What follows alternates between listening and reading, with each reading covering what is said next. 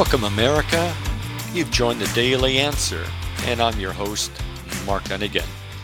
I ran into an expression recently the hive mind. Hmm, had never heard that before.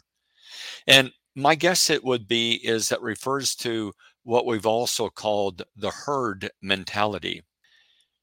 And in the culture, it's easy to fall into the trap of the hive mind. That is, only entertaining the thoughts allowed inside the hive or the culture. And it's kind of always been the way it's been throughout history. I mean, there's these, there's this hive, you might say, or there's the herd, and there's a tremendous amount of pressure to conform to the hive or the herd.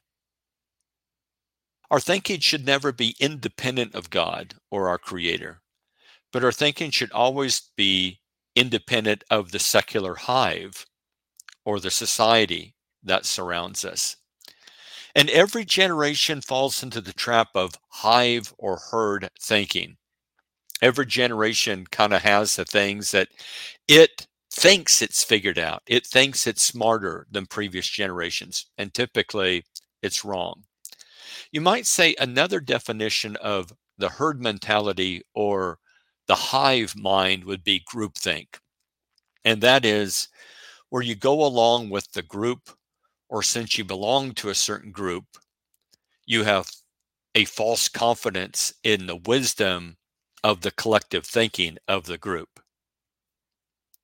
Interestingly, the Bible never makes the false argument that the thinking of the group is always correct.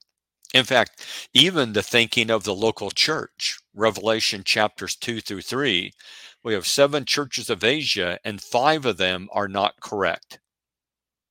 And so that would be a classic example of that uh, you can't follow the group think, even of the local congregation.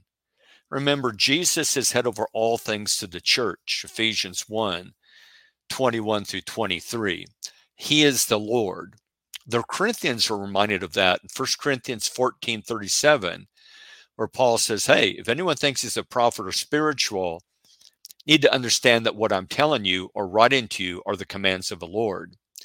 Is that if, if, if the group mentality is to reject the First Corinthian letter, the group is wrong because the letter of First Corinthians is a letter coming from Jesus it's the commandments of the Lord.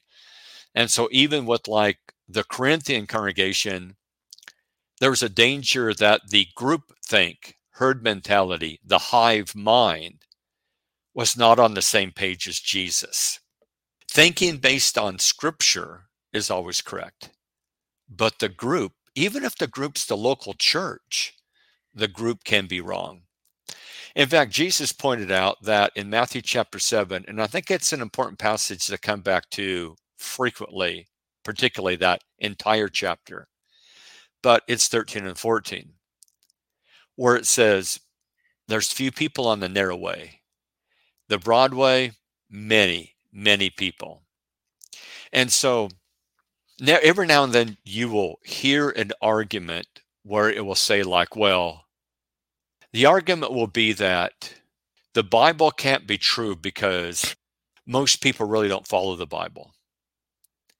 And obviously, God's not going to condemn those millions and billions or whatever of people that are outside obedience to Scripture. It's kind of this idea like, well, wait a minute.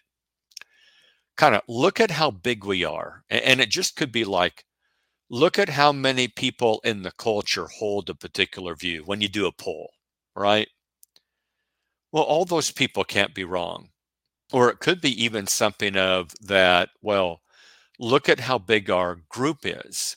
And look at how here we have a religion. It's not the religion of the Bible, but boy, a good portion of the world's adherents or of the world's individuals adhere to this. Well, we can't be wrong. That's the herd mentality. That's the thought that somehow there's safety in numbers. And if you look at the Bible, it's like there's never been safety in numbers. Group think, the hive mind, the herd mentality, resulted in number one, most people perishing, the vast majority of the human race that was on the earth, perishing during the flood. Only eight people got in the ark. Everyone else, and, and you, you could you could you could almost see how it would be a herd mentality of like, well, do you believe a flood is coming? Well, no. Do you believe that God would punish us? Do you believe in a God that you know is going to bring judgment and etc.? Isn't that kind of an old-fashioned uh, view of God, etc.? You, you you can just hear the group think. Well, obviously, Noah's saying there's only one way of deliverance, and that's to get in the ark. Well, doesn't that sound rather intolerant and narrow-minded, right? aren't only crazy people the people that believe in only a one way path to deliverance. Also, this hive mind resulted in only two men from a fighting age generation, Joshua and Caleb, entering the land of Canaan when the rest of the men were excluded. In fact, of the spies that went in, 10 of the spies said, and 10 of the spies gave groupthink, hive mind. That is, we can't. The people are too big, their cities are too fortified, there's no way we can take them. And only two of them could we say trusted God, which meant when you trust God, you're going to be thinking, you might say you're thinking outside the box, but how about a way of putting it this way? You're thinking in the right box if you're not trusting God, even if you think you're out of the box, you're always in the wrong box. You first of all, you're always in a box. There's no way ever to be completely outside of any box. But when you're trusting God, you're at least in the right box. Not only that, but the uh, rejecting the hive mind resulted in 7,000 Israelites that were faithful during a remnant during the time of Elijah uh, the 7,000 that had not bowed the knee to Baal.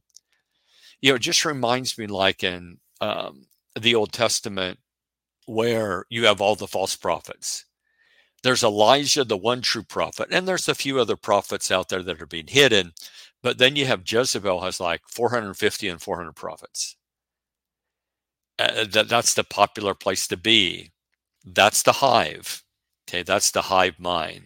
You see, outside of Jesus, you will tend to identify with a group, and no secular or human group is infallible. And you, you can you can tell just by the T-shirts that people wear to the grocery store, by the way they dress, by the bumper stickers they have on their car. Group think they're part of a group. The trouble is that outside of Jesus, the group, no matter what group you choose, is not infallible. And I find non Christians often making the mistake of defending the views of their particular secular or religious group. That's very fallible. Defending those groups to the death, defending that thinking to the death.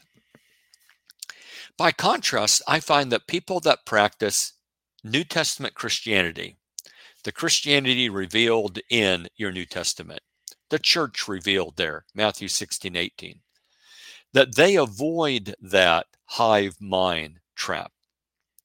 Because for those people, the only loyalty is to Jesus. He's the Lord. And there's only one Lord, Ephesians chapter 4, 4 through 6. And Jesus even said, You can't serve two masters. So there's only one master. And he is, as we've noted previously, the sole head of the church. And the body or the church is simply expected to obey and not to innovate. And those are the people that are going to oppose any deviation, no matter who proclaims it, no matter how successful or well liked or popular or how many books the person has written proclaims it. Even if that individual shows up from within the group. We are told in 1 Thessalonians 5 21 through 22 examine everything carefully. And that is, no matter who says it, we need to examine everything carefully. And 2 John 9 says, hey, no matter who comes to you, if someone comes to you with uh, another message, you don't embrace it. You don't embrace them. You don't support them. Because if if you don't abide in the teachings of Jesus, you don't have fellowship with God now. And that's Second John 9, uh, verses Second John, there's only one chapter, but it's verses 9 through 11.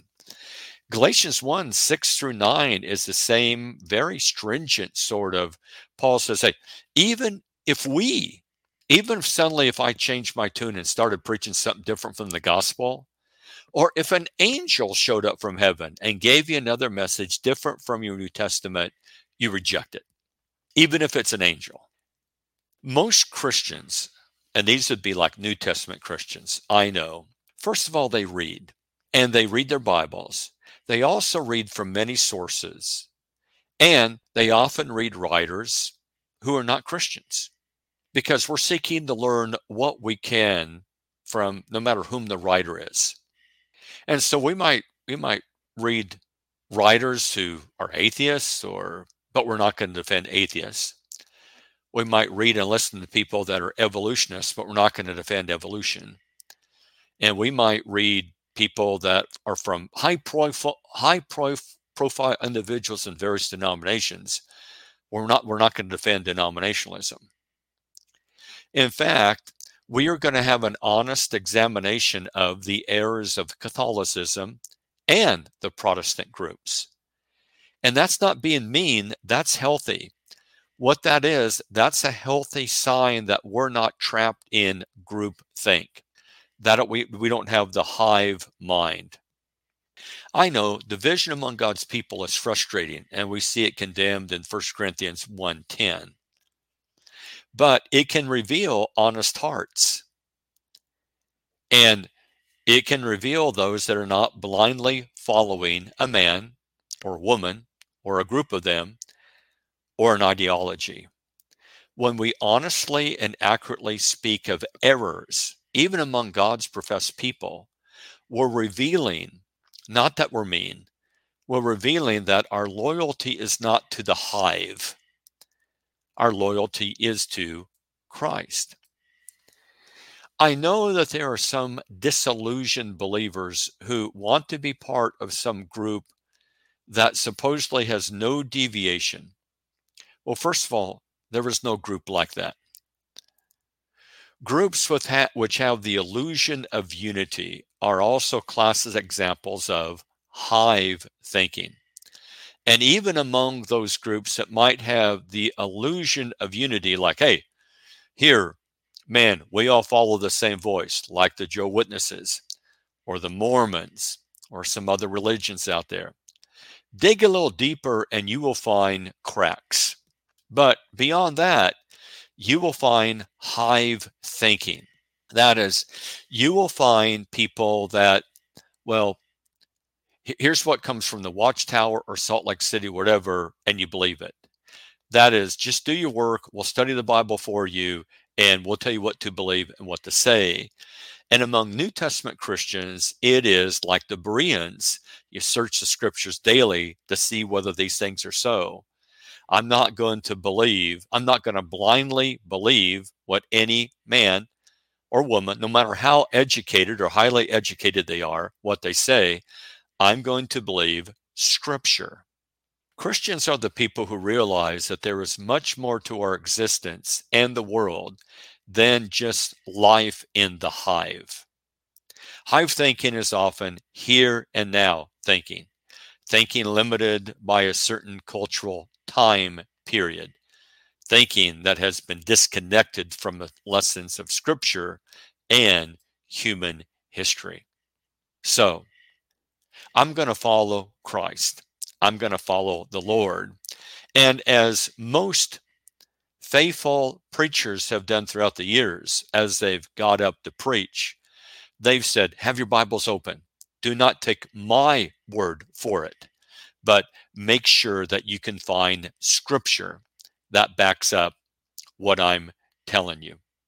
Again, if you're in a group and they cannot give you scripture to back up their beliefs, their practices, okay, their organizational structure, the titles that they have for their leaders or members, um, their how they worship the Lord.